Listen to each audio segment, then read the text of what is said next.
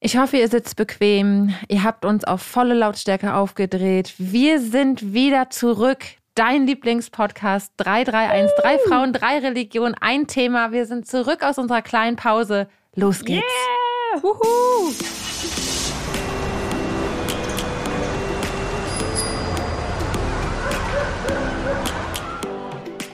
Hallo und herzlich willkommen bei 331. Drei Frauen, drei Religionen, ein Thema. Dies ist der interreligiöse Podcast des House of One. Hier spricht Kybra und bei mir sind glücklicherweise Maike und Rebecca. Hallo zusammen. Hallo, schön hier zu sein.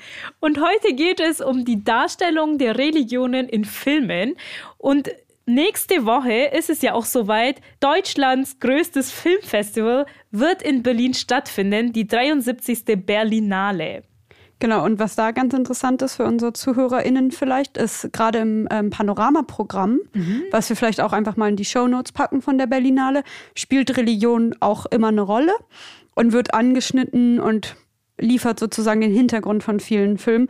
Und da, glaube ich, sind einige empfehlenswerte Filme auch dabei. Ich frage mich, warum wurden wir nicht eingeladen zur Berlinale? Hallo, wo sind unsere Tickets? Ähm, ich würde gerne mal einen Film, ähm, also ne, meine Bewertung abgeben zu einem Film. Und ähm, ich dachte mir, wir drei wären doch ganz tolle KritikerInnen, wenn es darum geht, ähm, ja, ein kritisches Auge auf religiöse Symboliken, Anspielungen ähm, zu haben. Also, falls da draußen irgendjemand sitzt und denkt, ja, die drei aus dem Podcast 331, die will ich bei meiner Filmpremiere dabei haben, hit us up. Das ist mal eine Ansage. Hast du dann so, anstatt so fünf Sternchen, gibst du so fünf Jesus oder so? ja, auf jeden Fall, wahrscheinlich. Oder ja. Marias.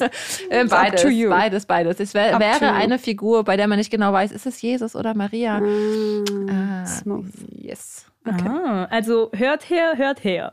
Schnappt euch das Popcorn, lehnt euch zurück, macht die Füße hoch, dämmt das Licht. Jetzt wird's spannend. So, wie werden jetzt eigentlich in den Filmen Christinnen und Jüdinnen und Musliminnen dargestellt? Seid ihr eigentlich zufrieden mit der Darstellung? Jetzt, jetzt nicht konkret bezogen auf eine Darstellung, sondern auf, auf die allgemeine. Maike, möchtest du anfangen? Ich schaue eher weniger Filme. Mhm. Ich habe auch nicht einen Fernseher zu Hause, mhm. einen Bildschirm, das ist ein Unterschied, kein Fernsehen. Und komme gar nicht irgendwie dazu, so richtig Filme und Serien zu gucken. Mhm. Aber ich gucke sehr gerne Filme, in denen irgendwie religiöse Anspielungen, Stories äh, umgesetzt werden oder oder oder. Und ich frage mich bei allen Filmen, die ich dazu gesehen habe, ich habe extra für diese Folge, habe ich extra ähm, Binge-Watching-Time eingeplant in meinem Kalender und ich erzähle nachher davon. Auch nur eine Genuss. Ausrede. Moment, Moment ja. was für Watching? Das Binge-Watching. Binge oh, das kann ich gar nicht. Okay. Also in Dauerschleife gucken ah. und nicht aufzuhören ah, okay. und ähm, nicht aufhören zu können, weil man so eingesogen wird von einer Serie, dass man jetzt die ganze zwölf Folgen durchgucken muss, leider ah, bis nachts okay. um drei.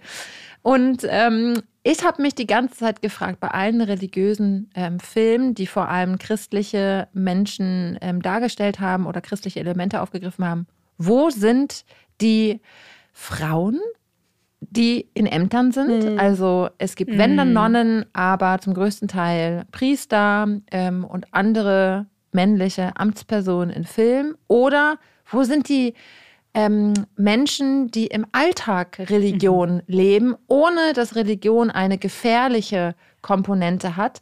Und ich bin immer dafür, dass Religion auch äh, zwei, ähm, äh, auf verschiedenen Ebenen gezeigt werden sollte. Da sprechen wir gleich bestimmt mhm. nochmal drüber. Aber ich habe mich gefragt, wo sind die Menschen, wo vielleicht Religion eine Nebenrolle spielt oder wo Religion förderlich ist mhm. ähm, aus christlicher Perspektive. Mhm. Warum das nicht so ist, das erzähle ich gleich nochmal. Obwohl, ganz kurz, wenn ich da, bevor ich ähm, meine Meinung zur Darstellung von JüdInnen in Filmen ähm, preisgebe. Ich, ha, ich habe gelernt, dass es so christliche äh, Filmsendungen, also Filmproduktionsfirmen richtig mhm. in den USA gibt. Mhm. Hast du damit dich schon mal beschäftigt? Überhaupt nicht, nee. überhaupt nicht. Das ist in der Regel, also so wie ich dann Filmplakate wahrnehme oder Trailer, wirklich nicht meine Kategorie von mhm. Filmen, die ich mir ah, anschauen okay. kann. I'm really sorry. Ich habe häufiger die Tipps bekommen, schau dir mal diesen Film an oder zum Beispiel schau dir mal die Hütte an. Aber das sind so vom Aufbau her ähm, Filme, die mich wirklich nicht interessieren. Wahrscheinlich müsste ich die mal aus so einem wissenschaftlichen Interesse heraus mehr anschauen. Okay. Weil es gibt ja auch tatsächlich diese von Kirchen halt geleiteten Produktionsfilme und da dachte ich, dass die vielleicht ein bisschen positiver dann die Religion darstellen. Aber du musst Mit ja auch Sicherheit, nicht, aber ich. Muss man ja auch nicht alles gucken Mhm. immer. es gibt ja Bibel TV als Sender. Das ist Nate Schmeiker Reindorf, Fernsehsender. Ja, vielleicht machen wir mal eine Folge zu Bibel TV, weil ich habe auf jeden Fall ich habe sehr viel. Glücklich. Oh Gott. Kennt ihr diesen Song? Ja. ja der wurde doch bei Bibel TV aufgeführt. Ich. Und Okay. Erzähl ich euch mal an anderer Stelle. Danke. Ja, Rebecca. Ja.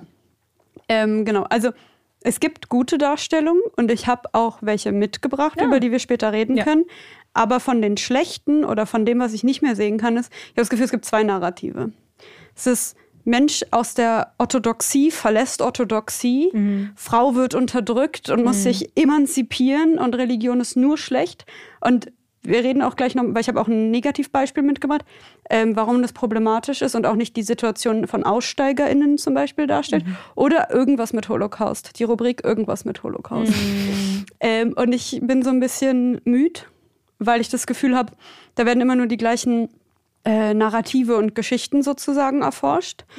Und das heißt nicht, dass es da nicht auch mal gute Filme gab, aber so, ja, also jetzt reicht doch mal, oder? Das, das ist so ein bisschen leider ähm, oft das Gefühl, äh, was, was ich habe. Und wir haben ja auch schon mal äh, zum Beispiel über ähm, einen Film gesprochen, den ich sehr gelungen fand, also Mazeltov Cocktail. Da in unserer vierten Episode, also so Ganz am Anfang? die ZuhörerInnen, ihr könnt mal ganz zum Anfang gehen und ähm, euch das anhören. Das ist auf jeden Fall ein super Film.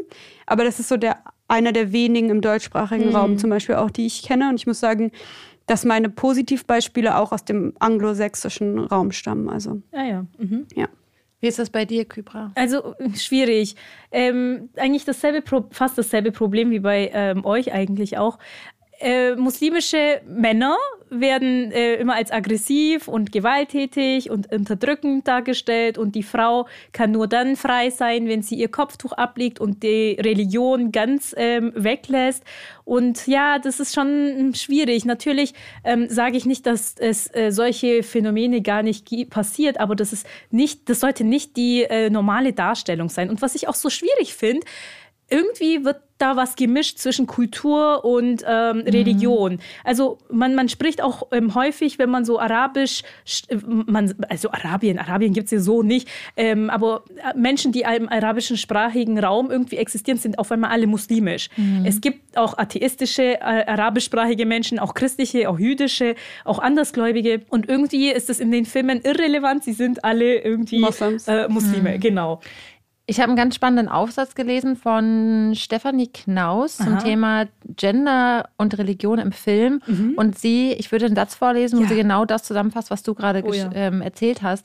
Ähm, ich zitiere, eine filmische Leerstelle bleibt dabei die Figur des religiösen, aber nicht fundamentalistischen muslimischen Mannes. In der Kontrastierung von extremen religiösen und säkularen Wertesystemen werden Geschlecht, ethnisch-kulturelle Zugehörigkeit und religiöse Identität in der Konstruktion des anderen eng miteinander verknüpft. Also genau das, was du gerade aus deiner Wahrnehmung ähm, und aus deinem Erleben geschildert hast, hat sie hier nochmal ähm, zusammengefasst. Ja. Und, und eins noch, also das ist tatsächlich auch witzig. Ähm, warum witzig? Ähm, wenn ich so türkische Filme anschaue, auch da werden ähm, sehr wenig äh, muslimische, religiös praktizierende Menschen ähm, dargestellt. Und wenn dann mal eine Frau mit Kopftuch, mit Hijab vorkommt, kann bitte jemand, der wirklich sich mit Hijab auskennt, denen helfen? Weil, also manchmal denke ich mir, die, die SpielerInnen, die lernen zum Teil Kickboxen, die lernen ähm, Spanisch kurz, also damit die für diese eine Ja. Szene das machen. Warum schaffen die sich keine Person an, die ihr das Kopftuch so ähm, in Anführungszeichen normal anbindet und ähm, Wieso, wie wirkt es denn das ist sonst? so einfach oder? so, ähm, ich weiß jetzt nicht, ich weiß ungefähr, dass es so ist und mache ich jetzt einfach mal so. Also nicht, dass es strikte Regeln gibt, ähm, wie es sein sollte, aber das schaut halt tatsächlich sehr, ähm, oder wenn die so, so Gebetsszenen, der Mann betet, also Hauptgebet, der, der, da gibt es ja natürlich bestimmte ähm, Abläufe. ähm, Abläufe, genau, danke. Äh, auch wenn sich manche Tendenzen in manchen Strömungen ändern, ist das ähm, im Ganzen äh, Großen gleich.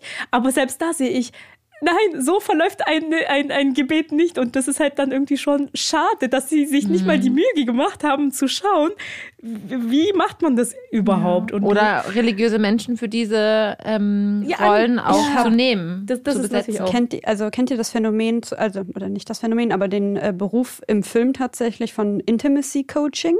Nein. Also es gibt ganze Menschen, die dafür beauftragt sind, so Sexszenen und sowas mhm. ethisch zu gestalten, sodass mhm. sich die SchauspielerInnen wohlfühlen mhm. und dass keine ähm, Grenzen überschreitet mhm. werden, dass es nicht zu sexualisierter Gewalt kommt vor der Kamera. Vielleicht ist es Zeit für Religionscoaching. Ja. Im Film. Religionsberater und auch eine Religionsberaterin. Ich weiß nicht, ob wir wirklich Zeit haben, aber Doch, haben vielleicht. Wir. Vielleicht wären wir gute Religionsberaterinnen für äh, Filmprojekte. Zweite Anfrage geht raus. also was, was, mir auffällt, ist, dass ähm, im Filmen, in denen christliche Symboliken und christliche Personen vorkommen, gibt es zum Beispiel häufig das Narrativ des weißen christlichen Retters, der die mhm. Welt rettet vor dem Untergang oder vor dem Bösen. Und wenn es ähm, weibliche... Das hört sich für mich an wie jeder Superheldenfilm. Ja, genau. Also ganz, ganz viele Filme bedienen dieses Narrativ, auch wenn es nicht ähm, in Person ist, sondern wenn es in die Tierwelt geht oder in die Fantasy-Welt oder so. Ganz viele Geschichten und Stories, die auch heute immer noch verfilmt werden, bedienen dieses Narrativ, dass mhm. ein Mann ähm, aus geprägt aus einer weißen christlichen Vorherrschaft die Welt rettet. Mm. Oder es gibt das Narrativ von, wenn Frauen vorkommen, dann sind es demü, also wenn es christliche Frauen sind, dann sind es demütige Frauen, die mhm. in Anlehnung an Maria angelehnt sind, mhm. die genau dann diesen Dualismus bedienen, gegen den sich Feministinnen mhm. einsetzen in der Kirche, dass neben Maria dann das, an, die andere, das ah. andere weibliche Narrativ steht, und zwar die böse Eva, die das Wertesystem Familie zum Beispiel durcheinander bringt oder zum Wanken bringt. Ähm, und das hat ja sogar einen Namen. Also ich bin kein Fan von Freud, wirklich nicht also gar keine Freudianerin, aber Freud das ja den Madonna-Huren-Komplex. Mhm. Wo viele Leute dazu neigen, Frauen entweder als Heilige zu sehen mhm. oder als Hure. Ja. Und es gibt nicht besonders viel ähm, Spielraum, Spielraum oder irgendwie. Ja. Und das sieht man auch sehr viel nicht nur in Filmen, sondern in allerlei Medien, also auch in Büchern. Und, und wenn und, und. du gerade Madonna Horror Komplex ja. ansprichst, dann möchte ich verweisen auf ein grandioses ja. Album von Ali Neumann. Ähm, hört euch das aktuellste Album von ihr an. Sie thematisiert da auf unterschiedliche Weise ah. genau, äh, genau diese Auseinandersetzung. Und genau das. Aber vielleicht machen wir eine neue Folge zu Musik. Ja, genau, denn das ist ja auch ein popkulturelles Phänomen. Wenn ich an Madonna denke, wie oft hat sie genau diesen Dualismus auch aufgenommen und damit. Ähm, also wir reden gespielt. von der Popsängerin. Genau, von der Popsängerin, stimmt, danke schön, von der Popsängerin Madonna und das geht ja weiter bis ähm, hier, wie heißt sie nochmal, Lady Gaga und so weiter. Mhm. Also es wird immer wieder aufgegriffen, auch in popkulturellen ähm, Zusammenhängen, in der Kunst und so weiter. Aber wir sind beim Thema Film und genau. Kübra wollte eine Frage stellen. Genau, und, und ich habe jetzt auch natürlich von uns dreien jetzt rausgehört, dass wir anscheinend nicht so zufrieden sind mit der Darstellung. Aber vielleicht ganz kurz, ähm, warum ist es eigentlich für uns wichtig, dass die Religionen oder unsere jetzt richtig dargestellt werden? Na, was heißt richtig? Also ich habe das mhm. ähm, Gefühl oder die Beobachtung, dass es immer eine Aushandlung ist von mhm. zwei Extremen. Also dass es entweder eine konservative religiöse mhm. Haltung versus eine religiöse, äh, liberale mhm. ähm, emanzipatorische, emanzipatorische äh, nicht Religion, sondern ähm, Gesellschaft, Welt, mhm. Weltbild ist. Also dass es Religion nur in konservativ gibt mhm. und dem entgegengestellt ist dann eine liberale, offene, befreite äh, Gesellschaft. Mhm. Form. Und das mhm. wird dann ausgehandelt an zwei Figuren oder mhm. an einer eigenen Figur. Das gibt es in vielen Filmen, dass es zum Beispiel eine ähm, äh, homosexuelle Person wächst in einem ähm, konservativen religiösen Familie auf mhm. und muss sich entscheiden, steht vor dieser Entscheidung mhm. und entscheidet sich dann. Und diesen Weg gibt es dann mit in, in Filmen mit unterschiedlichem Ausgang. Alles oder nichts auch immer. Genau, so, ne? und ich, das ist das, was ich persönlich so schwierig finde, Mhm. weil das ist auch ein Thema und darüber müssen wir sprechen. Und Filme greifen das auf und das ist Mhm. gut, dass man dann darüber reden kann. Das muss ja nicht erklärt werden im Film, sondern der Mhm. Film darf erstmal den Anstoß geben zu diesen Diskursen. Ja. Aber ich finde das schade, dass es nicht auch andere Diskurse gibt. Mhm. Also warum werden nicht auch Menschen gezeigt, die ähm, nicht vor diesen Fragestellungen stehen, sondern die Mhm. einen anderen Umgang mit ihren Religionen haben? Wo sind die, ähm, ähm, also man kann ja auch liberal unkonservativ sein oder in einigen Fragestellungen so entscheiden, in anderen nicht. Mhm. Wo sind äh, junge Menschen, die ähm, ihre Religion verändern und Mhm. neue Wege gehen? Warum gibt es da keine Das ist einfach so, so, ein Plädoyer eigentlich Genau. sozusagen für Nuancen und eine Mhm. facettenreiche Darstellung. Und ähm, genau, mir geht es auch darum, also diese Aussteiger, äh, Mhm. dieses Aussteiger-Narrativ, wie ich das halt nenne, ein bisschen auch, was Maike gerade so beschrieben hat, ist ja auch total wichtig und Mhm. interessant. Und es gab ja zum Beispiel ähm, basierend auf den Romanen diese Netflix-Sendung Unorthodox. Und ich finde es ganz, also, und die wurde nicht besonders gut von der jüdischen Community aufgenommen. Und das gab viel äh, Backlash, gerade so auf den Social-Media-Kanälen. Und mir ist es wichtig, dass auch wenn wir das kritisieren, dass die Debatte nicht dahin geht, dass wir solche Menschen, die ihre Erfahrungen darüber ähm, äußern wollen, äh, zum Schweigen bringen. Und mir ist es wichtig, dass es sowas auch gibt. Aber wenn es halt nur das gibt, dann ist es halt auch so, dass das ja Einfluss auf meinen Alltag hat zum Beispiel. Also Filme und Medien und Repräsentation, darüber reden wir ja auch in anderen ähm, gesellschaftlichen Debatten sehr oft, machen was mit Leuten. Also Darstellung ist wichtig und es ist wichtig, dass man repräsentiert wird. Und was halt ganz oft ist passiert, ist halt, dass mir dann halt so Fragen in meinem Alltag gestellt werden, die halt entweder nur naiv und ein bisschen witzig sind oder wirklich anstrengend, verletzend ähm, und einfach ein bisschen zu weit gehen. Also zum Beispiel eine witzige Sache bei diesem Unorthodox gibt es dann die Szene äh, von Pessach, wo ähm, die ganze Küche in Alufolie eingekleidet wird. Und das wird halt überhaupt nicht auch erklärt in dem Film oder irgendwas. Vielleicht auch, weil es für ein anderes Publikum war oder für ein mehr informiertes Publikum. Aber wie oft ich jetzt schon, und das ist wie gesagt nicht schlimm, aber ich kann es nicht mehr hören, wenn ich noch einmal höre, was ist denn euer Feiertag mit der Alufolie? Was habt ihr denn mit eurer Alufolie? Nee, ich, äh, das ist einfach. Aber dazu ähm, fällt mir Folgendes ein, zu der Performance. Ich finde es gar nicht so wichtig, dass immer etwas erklärt wird.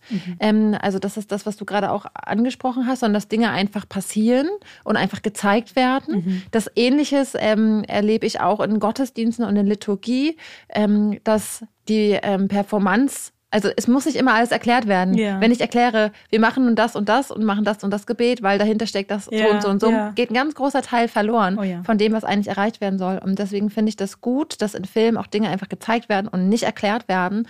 Oder aber nicht, so. wenn es eine Exotisierung Ja. ist und nicht, wenn das für einen ähm, primär, also für ein Publikum ist, was überhaupt nicht die kulturellen Ja. Hintergrund hat. Und ich bin jetzt mal richtig dreist, ich nutze diesen Podcast jetzt so richtig für meinen Selbstzweck, weil kennt ihr diesen Link, Let me Google that for you? Ja. den man Leuten einfach schicken kann, wenn sie einen Ja. so ein bisschen nervige Fragen stellen. Ja, ich, ich er erkläre jetzt das mit der Alufolie. Wenn mich das irgendjemand fragt, dann spiele ich einfach nur Podcast-Folge? mit dem Podcast ab und bin so, nee, ich habe keine Zeit für dich. Und zwar ist es so, dass wir unsere Küche und unser Haus reinigen von etwas, was heißt Chametz. Und es ist etwas, was wir an Pessach nicht bei uns haben dürfen.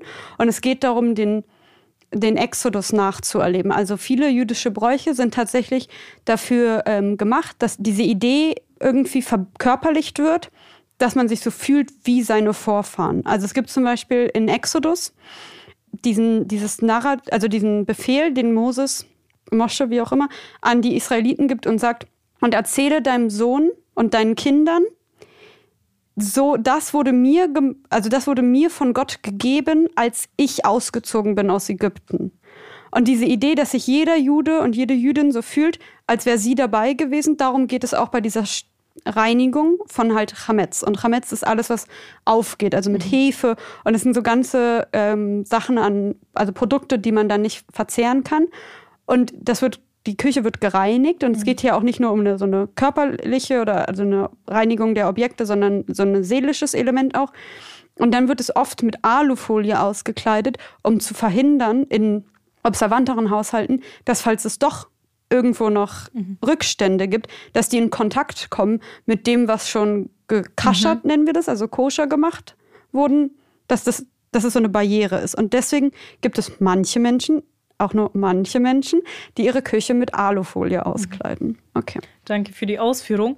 Ähm, also wir, ich halte jetzt fest, ähm, wir möchten auf jeden Fall, dass auch in den Filmen die Darstellung der breiten äh, Gesellschaft, Bandbreite, ja. Bandbreite genau, ähm, ähm dargestellt wird und ähm, dass es nicht einseitig ist. Und ähm, also ich finde es auch so schade, wir hatten jetzt vorhin gesagt, die Darstellung macht was mit jemandem. Und auch wenn wir wissen, das sind nur Filme, Serien, die wir da anschauen, das sind fiktive Menschen und auch die Geschichten sind äh, meistens fiktiv, aber dennoch äh, nehmen wir das so als Realität meistens wahr. Und ähm, wenn ich dann im Fernseher jemanden höre, der ähm, ähm diesen Gottesgedenken Allahu Akbar zum Beispiel benutzt, das ist leider so negativ konnotiert, aber das sage ich tagtäglich.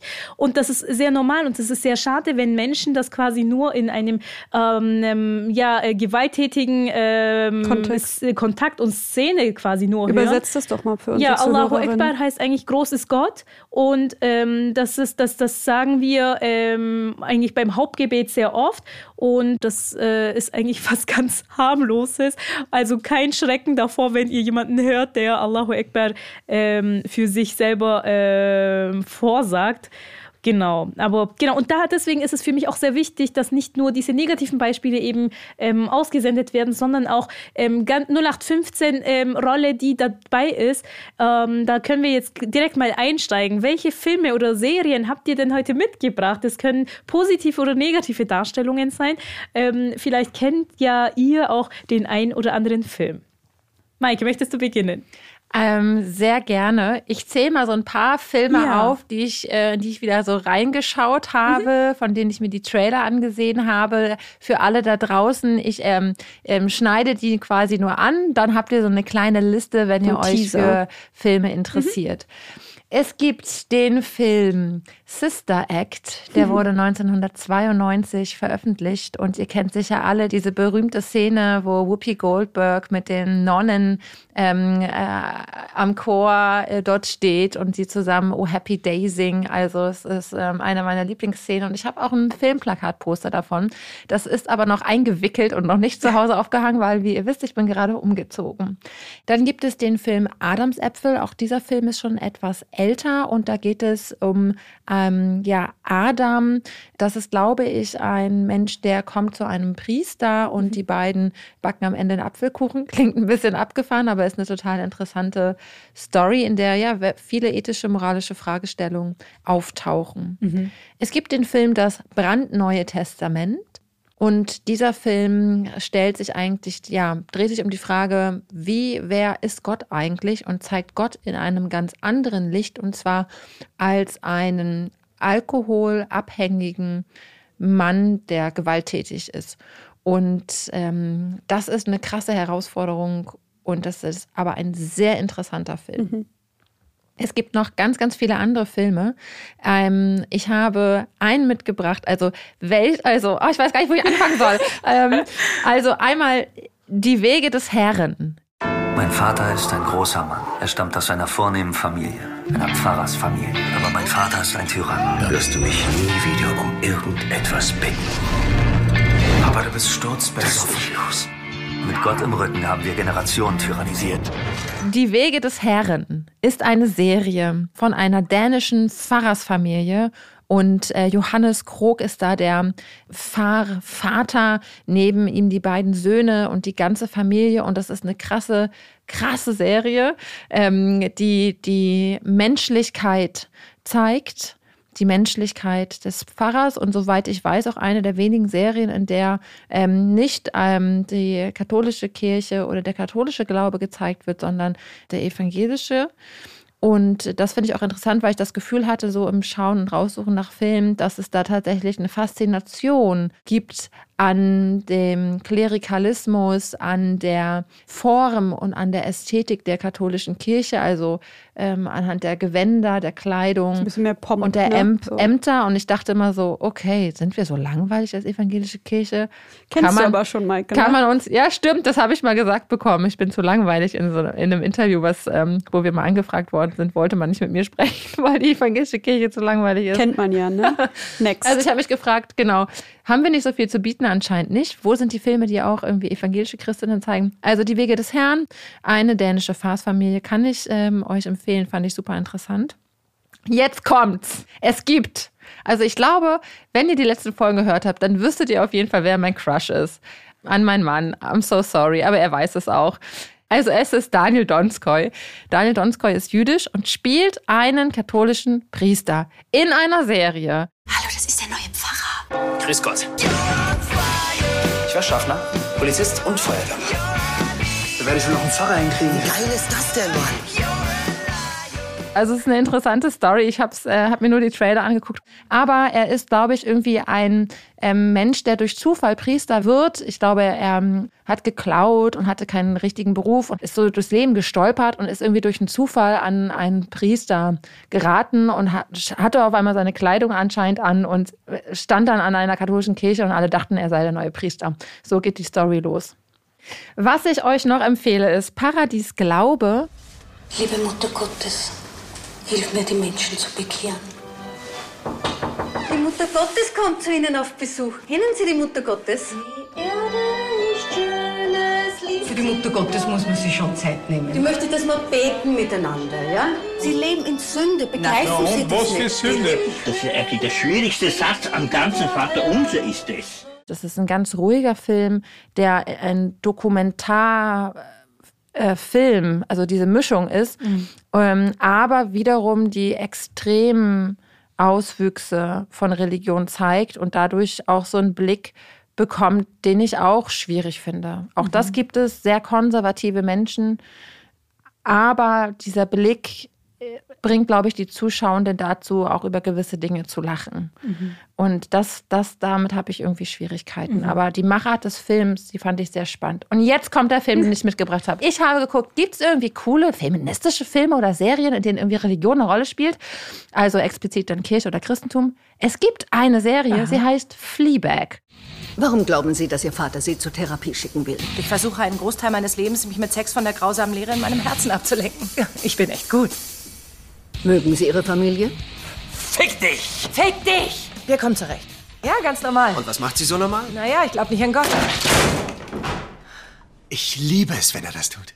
Fleabag lebt in London und struggelt mit ihrem Leben und hat eine herausfordernde Familiensituation und lernt dann einen Priester kennen, weil ihr Vater eine neue Freundin hat und die wollen heiraten und der Priester soll sie trauen und so lernt sie diesen Priester kennen. Mhm. Und das ist jetzt sehr interessant, denn in der Community, die diese Serie geschaut hat, wird der Priester als super hot beschrieben und ähm, genau, da gab es total witzige Fanfiction, Überlegungen, Träume, Geschichten und Bilder, die ich gesehen habe zu diesem Priester, ähm, weil die sexuelle ähm, Komponente da eine große Rolle spielt, also verbotene Liebe quasi. Zwei Menschen, die sich unglaublich toll finden und Sex haben wollen miteinander, dürfen es nicht wegen seines Gelübdes.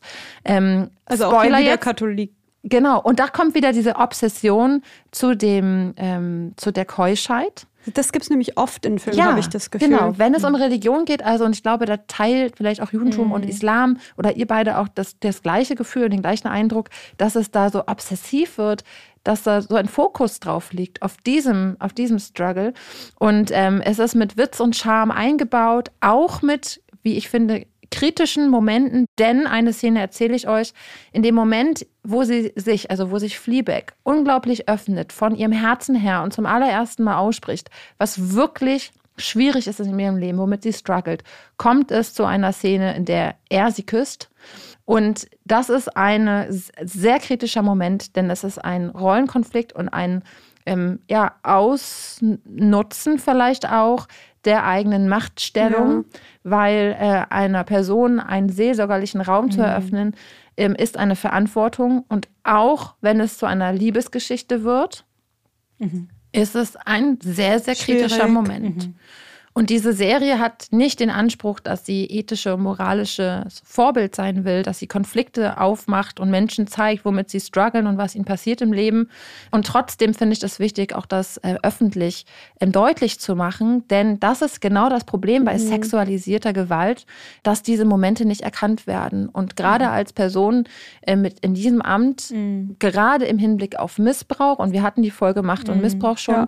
könnt ihr euch gerne nochmal dazu anhören. Ähm, genau, muss da besonders sensibel mit umgegangen mhm. werden. Auch wenn da eine, eine, Liebe entsteht oder Liebe vorhanden mhm. ist, dann müssen die Rollen und die Momente, ist es jetzt beruflich oder privat, ja. deutlich erkennbar sein. Mhm. Vertraut sie mir das gerade in einem persönlichen Gespräch an?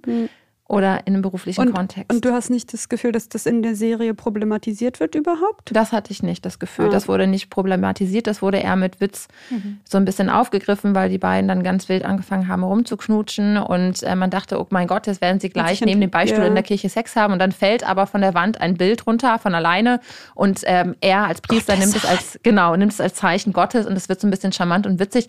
Die Serie hat wirklich einen, einen tollen Witz, wie ich mhm. finde, und auch mhm. eine vierte Wand eingebaut. Also Fleabag redet auch immer wieder, dreht den Kopf und redet dann Zum zu den Publikum. Zuschauern ähm, und hat so eine Beziehung zu den Zuschauenden. Das ist total interessant. Mhm. Er wiederum erkennt das, dass sie immer mal wieder abdriftet, mhm. als einziger von allen Menschen, die ein Teil in ihrem Leben sind. Das heißt, er hat wohl einen besonderen Zugang mhm. zu ihr, aber ja, schaut es euch okay. an. Es ist spannend. Ähm, Glaube, äh, Feminismus, Religion, kommt davor mhm. ähm, und auch wie sie dann damit umgeht, dass er glaubt und wie er damit umgeht, dass sie nicht glaubt.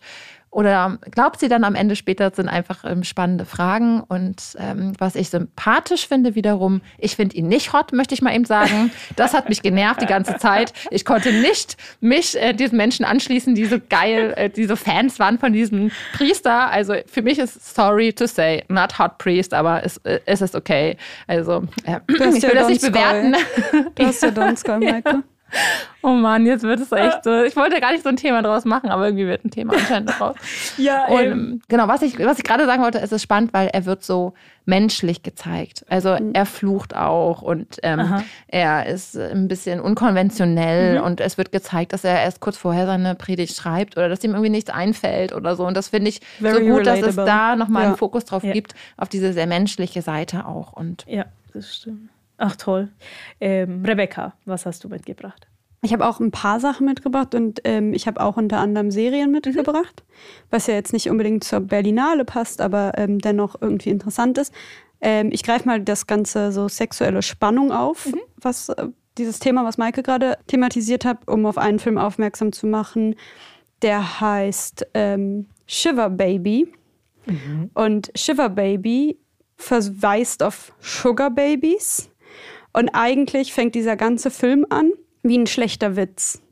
Die Protagonistin ist eine junge bisexuelle Person, was ich auch sehr cool finde. Und deswegen bringe ich den auch mit, weil da jüdisches queeres Leben dargestellt wird, mhm. die halt ihren Sugar Daddy trifft auf einer Shiva und eine Shiva, also Shiva sitzen, sagt man, ist nach einer Beerdigung. Wir haben auch mal eine Folge zu Beerdigungskulten und äh, Ritualen mhm. und so mhm. aufgenommen, die könnt ihr euch gerne anhören. Das sind diese sieben Trauertage, wo die Familie von dem Verstorbenen, von der verstorbenen Person auch besucht wird. Und auf dieser Shiva trifft sie dann halt nicht nur ihre alte ähm, Flamme, sondern auch ihren Sugar Daddy. Are you listening to me? Hey, hey. Oh my God. That's Paul and Cheryl Shapiro's nephew. He's so cute. You know what? He has a cousin that works in publishing. No. Maybe he can help you. Mom, oh, no. stop. I know I have to go to the bathroom. No, no, let's go. Mom. Dieser ganze Film erzeugt tatsächlich auch so ein bisschen Beklemmung, auf jeden Fall bei mir. Ich musste auch kurz äh, manchmal pausieren, weil es läuft die ganze Zeit so eine schaurige Musik im Hintergrund. Und diese Shiva und dieses kleine Haus, was vollgepackt ist mit Menschen, die permanent wieder auf die ähm, Hauptperson zugehen und ihr irgendwie erzählen, sie ist zu denn und sie soll doch mal essen. Und was macht sie denn jetzt überhaupt mit ihrem Leben? Und datet sie denn irgendjemanden? Es hat so was Klaustrophobisches für mich erzeugt, was aber super spannend, also aufgebaut ist und ähm, ist auch ein kürzerer Film. Und was ich da wirklich cool finde, ist halt, und das sehe ich halt mehr im anglosprachigen Bereich, ist, dass halt Judentum auch mal einfach leger gezeigt wird. Also es ist dieser religiöse Kontext von der Shiva, mhm. aber es geht gar nicht so sehr um ihre Religiosität.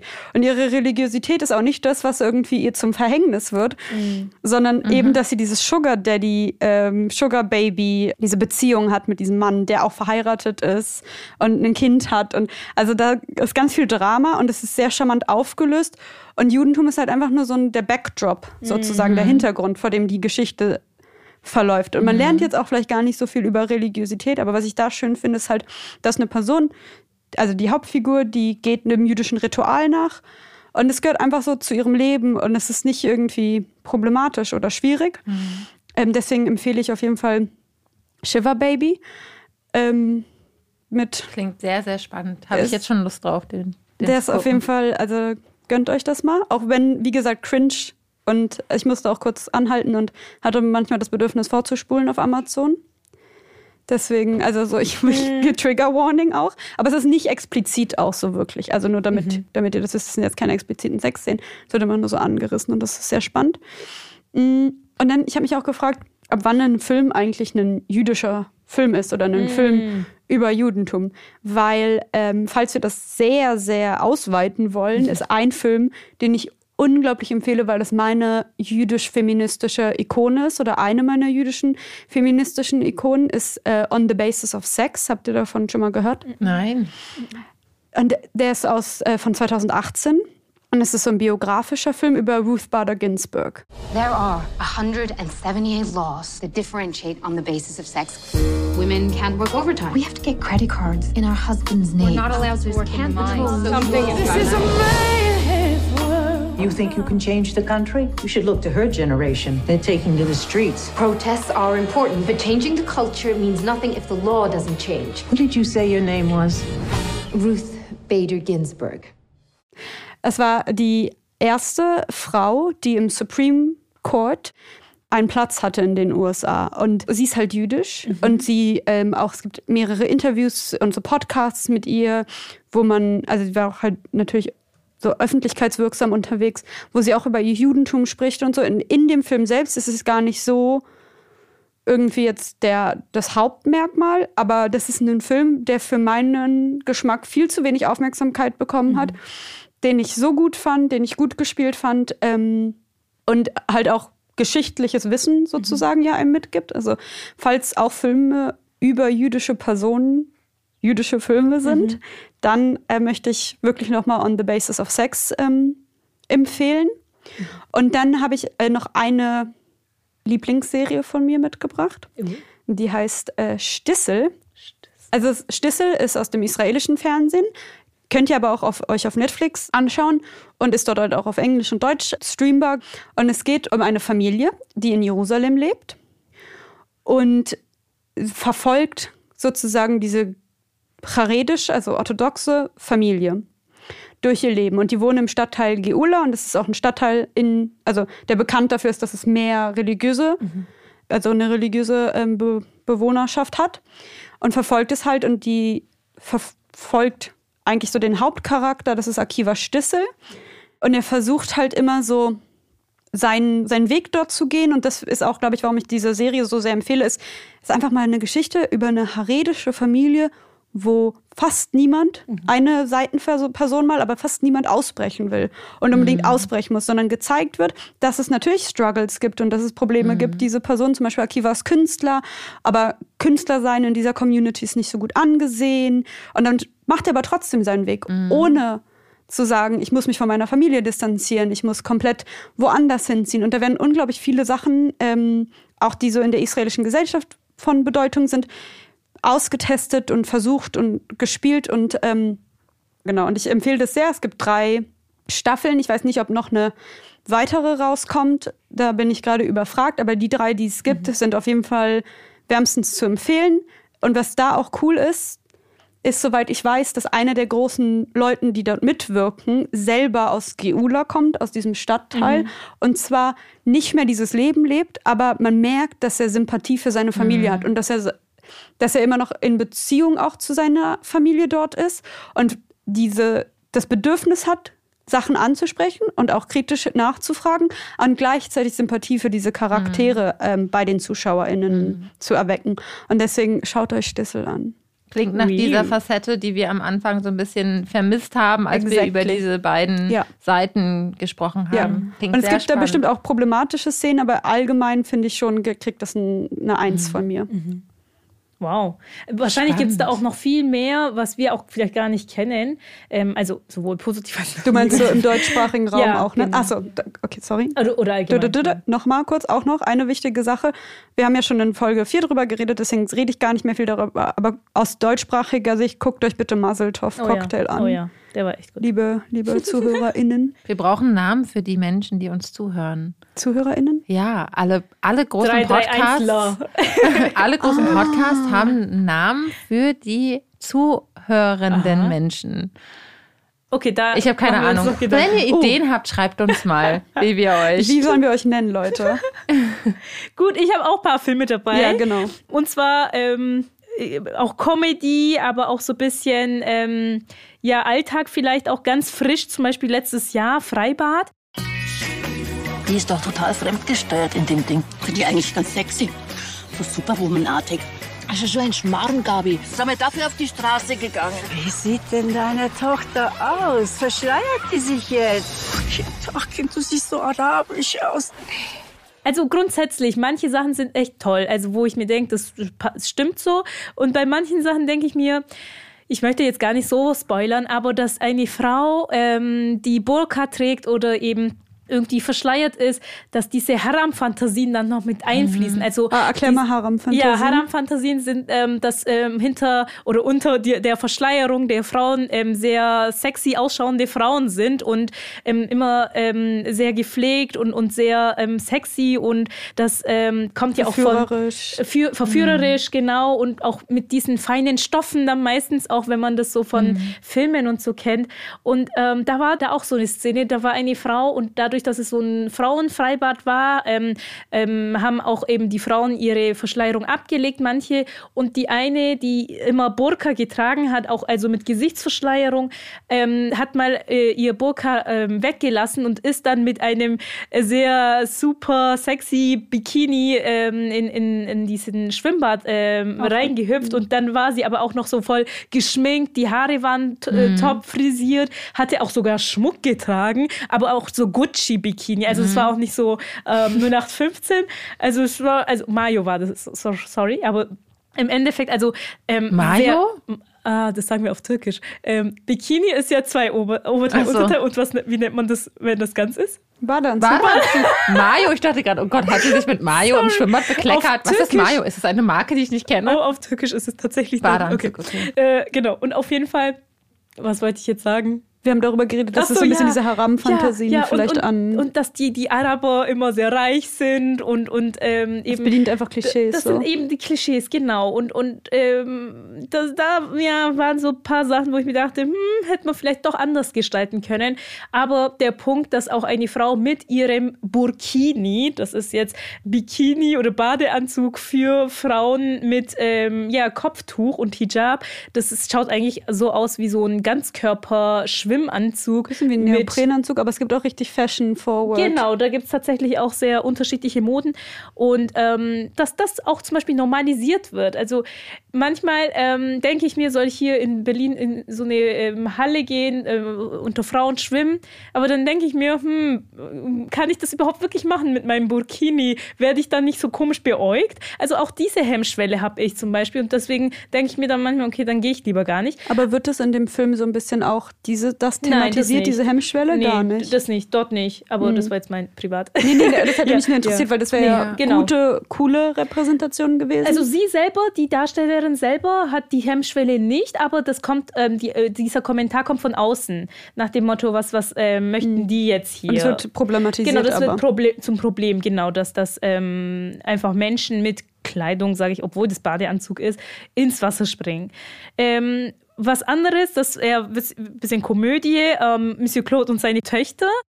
Und wenn wir sie zu Weihnachten einladen? Wie, wir werden Weihnachten bei deinen Eltern verbringen. Wir klammern alle Reizthemen aus. Israel, den Dalai Lama, die Burka. Und Jackie Chan und Arafat? Kommen Gaddafi und Woody Allen auch? Und kommen Keyshawn und Bruce Lee auch? Vor allem kein Wort über die Nationalmannschaft. Wenn jemand ein Klischee über die Juden raushaut, hörst du einfach weg. Wenn einer in einem Atemzug Immigranten und Kriminalität nennt, bitte ich dich einfach wegzuhören. Und wenn einer seine Witze über Chinesen macht? Dann lachst du. Ich gebe also den Chinesen. Der Chinese wieder. Ich find's witzig. Also, das sind, das sind auch wieder Klischees, aber wenigstens ist der, der Darsteller, der für die muslimische Seite steht, ähm, nicht der Kriminelle, sondern ein Anwalt. auch wenn er sich manchmal strick verhält. Ähm, und und ähm, ich weiß, das ist äh, wieder nicht immer alles optimal dargestellt, aber da geht es auch auf jeden Fall daraus hinaus, dass der äh, Moslem und der Jude auch befreundet in der Familie weitermachen können. Genau, weil darauf wollte ich gerade hinaus. Genau. Das ist ja sogar ein Film, der so interreligiös genau, ist. Genau, auf jeden Fall, genau äh, wo ja es darum geht, dass diese Familie ähm, diese Schwiegersöhne ja. dazu bekommt. Einer ist Jude und der andere ist Moslem genau. und der andere ist zwar Christ, aber dann erfahren sie, dass er dunkelhäutig oder ja. schwarz ist. Ja. Und dann spielt es ja so auf. Also es ist ja eigentlich. Mhm. Genau. Findest du denn diese, diese Interreligiosität oder dieser Dialog würde, wird da gut dargestellt? Oder? Also ich finde es witzig. Ich habe alle vier Staffeln, vier oder drei? Drei, ähm, drei angeschaut. Folgen, oder? Äh, Folgen, äh, genau. Drei Filme. Filme. Filmfolge, genau.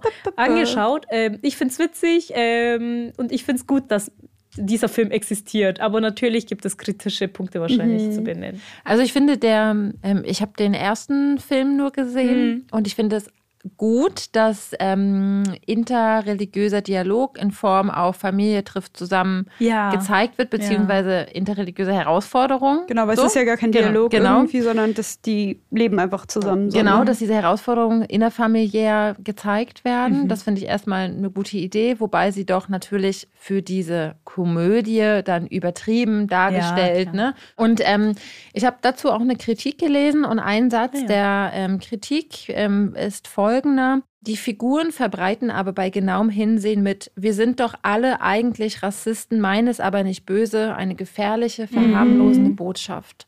Und ähm, ich mhm teile das und sehe das auch so, denn ich hatte noch mal ähm, ein paar Ausschnitte des Films mir angeschaut mhm. zur Vorbereitung auf diese Folge und da gab es ein paar Szenen, wo vor allem der Vater mhm. ähm, mit ja, seinen rassistischen Denkweisen ähm, für Sympathien bei den Zuschauenden gesorgt hat, auf die Art und Weise, wie er mhm. es gesagt hat und wie dann auch die Frau oder das Umfeld darauf mhm. reagiert hat.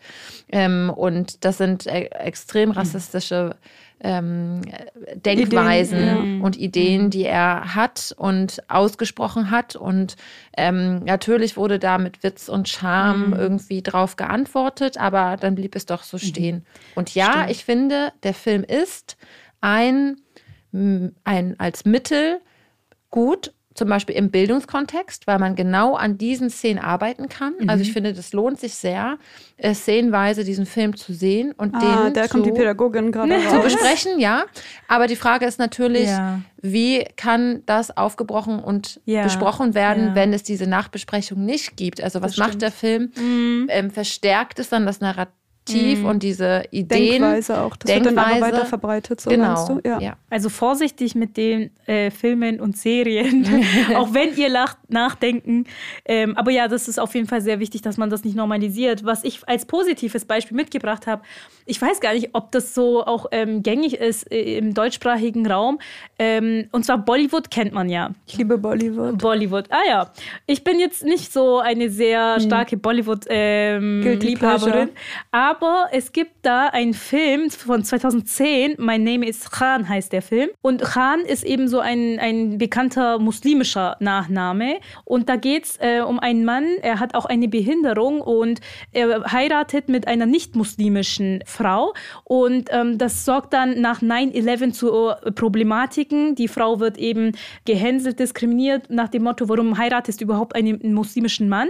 Und ähm, dieser Mann, also Shah Rukh Khan spielt die Hauptrolle, er macht sich das zur Aufgabe, möchte nach Washington und zum Präsidenten und möchte ihm sagen, mein Name ist Khan und ich bin kein Terrorist. Und das äh, zieht sich so dem ganzen Film lang. Und das ist, also ich fand es immer sehr toll, ähm, auch damals.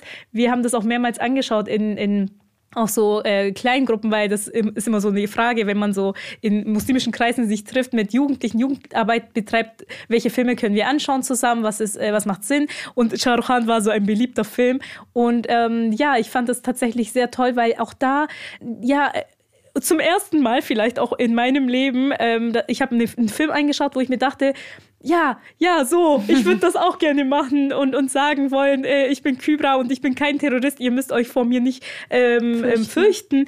Und ähm, ja, das war so wichtig und das kann ich auf jeden Fall als ein positives Beispiel mitbringen. Und ähm, ein, noch eine Komödie. Ähm, ihr seht, ähm, ich, ich mag Komödien. Äh, Almania. Du magst auch Sparwürze. Ja, ich mag auch Witze, genau. Almania heißt die, dieser Film. Willkommen Beste. in Deutschland. Ja. Familie, ich habe Überraschung. Wir sind jetzt Deutsche. Was sind Sie denn jetzt? Türken oder Deutsche? Deutsche. Türken. Nein, ich habe ein Haus gekauft in Türkei. Super. Ach nee. In, in Heimat. Warum das denn? Wir waren alle zusammen. Wie früher. Früher haben wir auch alle in ein Auto gepasst. Krass, ey. Hier steht, dass die Bundeskanzlerin anwesend sein wird und dass sie sich freuen würde, wenn du als einer Millionen und erster Gastarbeiter etwas zum Anlass sagen würdest. Da wird natürlich auch wieder Kultur und Religion so ein bisschen mhm. gehen ineinander und die religiöse Familie ist so ein bisschen vom ländlichen Gebiet eben so. Aber es ist tatsächlich ein, ein ist auch ein bisschen Drama mit drin und Identitätsfrage ist drin. Da ist eine Familie, die kommt eben nach Deutschland und ähm, die werden groß aus der Türkei. Aus der Türkei, genau. Aber das, die, die das so dargestellt haben, dass das Kind in der nächsten Generation dann in Deutschland aufwächst, ein, äh, eine deutsche Mama hat, aber einen türkischen Papa, der fragt sich, wer, was sind wir jetzt, Türken oder Deutsche? Und ähm, das ist halt so ein Familienfilm, äh, finde ich, kann man gerne anschauen. Ähm, also wir könnten tatsächlich noch sehr, sehr lange sprechen. Ja, ihr merkt Aber Ich, ich, hoffe, ich hoffe, ihr seid nicht ähm, verwirrt durch die vielen Filme, die wir angesprochen haben. Das stimmt. Ich habe noch einen ja. Film tatsächlich, weil du... Ähm, das ist eigentlich mein Move. Am Ende, wenn es fast zu Ende ist, zu sagen, ich, ich habe noch Maike. was. Ja, du machst heute meinen Move. Ich, halt ich mache jetzt mal die Maike. Ich habe da noch was. Und zwar... gibt es einen Film, der heißt auf Deutsch nicht ganz koscher, eine göttliche Komödie mm. aus dem letzten Jahr, also von 2022. Alles begann eine Woche vor Peissach. Als Mario Savoni beschloss, überraschend zu sterben. Hätte er nicht noch warten können? Oder besser gar nicht sterben. Und so die jüdische Gemeinde von Alexandria mit nur neun Männern zurückließ. Einen zu wenig, um Peissach zu feiern. Wenn sie nicht den zehnten Mann finden, fällt alles an die Ägypter. Ich kann gehen. Und es geht halt um diesen jüdischen orthodoxen Mann, der verheiratet werden soll und dafür so ein bisschen versucht, sich aus dem Staub zu machen und dann die Gelegenheit nutzt, dass die ägyptische Gemeinde nicht Pessach feiern kann, weil der zehnte Mann verstorben ist, weil diese Gemeinde am Schrumpfen ist und es nur noch zehn Männer gibt und wir brauchen ja zehn Männer für den Minyan in gewissen Vorstellungen oder zehn Personen in anderen Vorstellungen. Und er macht sich dann auf den Weg nach Kairo, glaube ich auch tatsächlich, also nach Ägypten, um dort bei Pes am Pessachabend teilzunehmen, damit diese Gemeinde Pessach feiern kann, aber auch, weil die irgendwie so eine komische Abmachung mit der dortigen Regierung haben, dass solange Pessach gefeiert wird, darf die Synagoge und das ganze, diese ganzen Gebäude mhm. der jüdischen Gemeinde gehören. Und sobald es ein Jahr gibt, in dem das nicht passiert, geht alles an den Staat mhm. und an die Stadt. Mhm. Und dann auf seinem Weg wird er aus dem Bus rausgeschmissen und das ist alles so sehr dramatisch und landet in der Wüste und wird dann von einem Beduinen aufgenommen. Mhm. Und zwar gibt es ähm, in der beduinischen Vorstellung tatsächlich dieses Verantwortungsgefühl davon, wenn ich jemanden in der Wüste finde, muss ich mich um die Person kümmern und sorgen. Und diese äh, Idee von so Gastfreundschaftlichkeit ist da sehr, sehr hoch. Und ähm, diese zwei Männer begeben sich dann auf den Weg und er versucht, ihm zu helfen, nach Kairo zu kommen. Und sie haben auch Streitigkeiten miteinander und sie haben aber auch ganz interessante Dialoge darüber, über halt, der Beduin ist ja muslimisch mhm. und er, wie gesagt, ist Jude, der andere Typ. Und dann reden sie über gewisse Gemeinsamkeiten und Unterschiede und es ist auch eine Komödie und es ist alles ein bisschen überspitzt. Aber ich fand das trotzdem so als interreligiösen Film irgendwie empfehlenswert mhm. noch. Danke. Sehr sweet. Danke. Auf der Berlinale gibt es Filme, die Religion thematisieren auf unterschiedliche Art und Weise. Am Anfang haben wir euch das schon angeteasert und jetzt gibt Rebecca euch einen kleinen Einblick, welche Filme auf der Berlinale Religion thematisieren. Einmal haben wir dort Ash Wednesday, also übersetzt Aschermittwoch. Dann haben wir Allaha und noch einen Film, der heißt Die Requiem und Jakob der Lügner. Und das sind alles Filme, wie ihr merkt, vielleicht auch an den Titeln, die einerseits Christentum, Islam, aber auch das Judentum thematisieren. Ob die jetzt wirklich empfehlenswert sind, können wir gar nicht so sehr sagen, weil wir die uns noch nicht angeschaut haben. Aber die sind uns ins Auge gesprungen im Programm. Und falls jemand von euch Bock hat, die sich anzugucken, macht das bitte und schreibt uns dann auch gleich mal an unsere E-Mail-Adresse, weil wir wollen auch ähm, ein bisschen hören, ob sich das lohnt, sich diese Filme anzuschauen. Genau, und unsere E-Mail-Adresse lautet 331 podcast ist host-of-one.org und schaut gerne in den Show Notes, denn da haben wir alle Filme aufgelistet und alles, was wichtig ist, nochmal reingeschrieben. Bis zum nächsten Mal. Tschüss. Tschüss, Ciao. bis bald.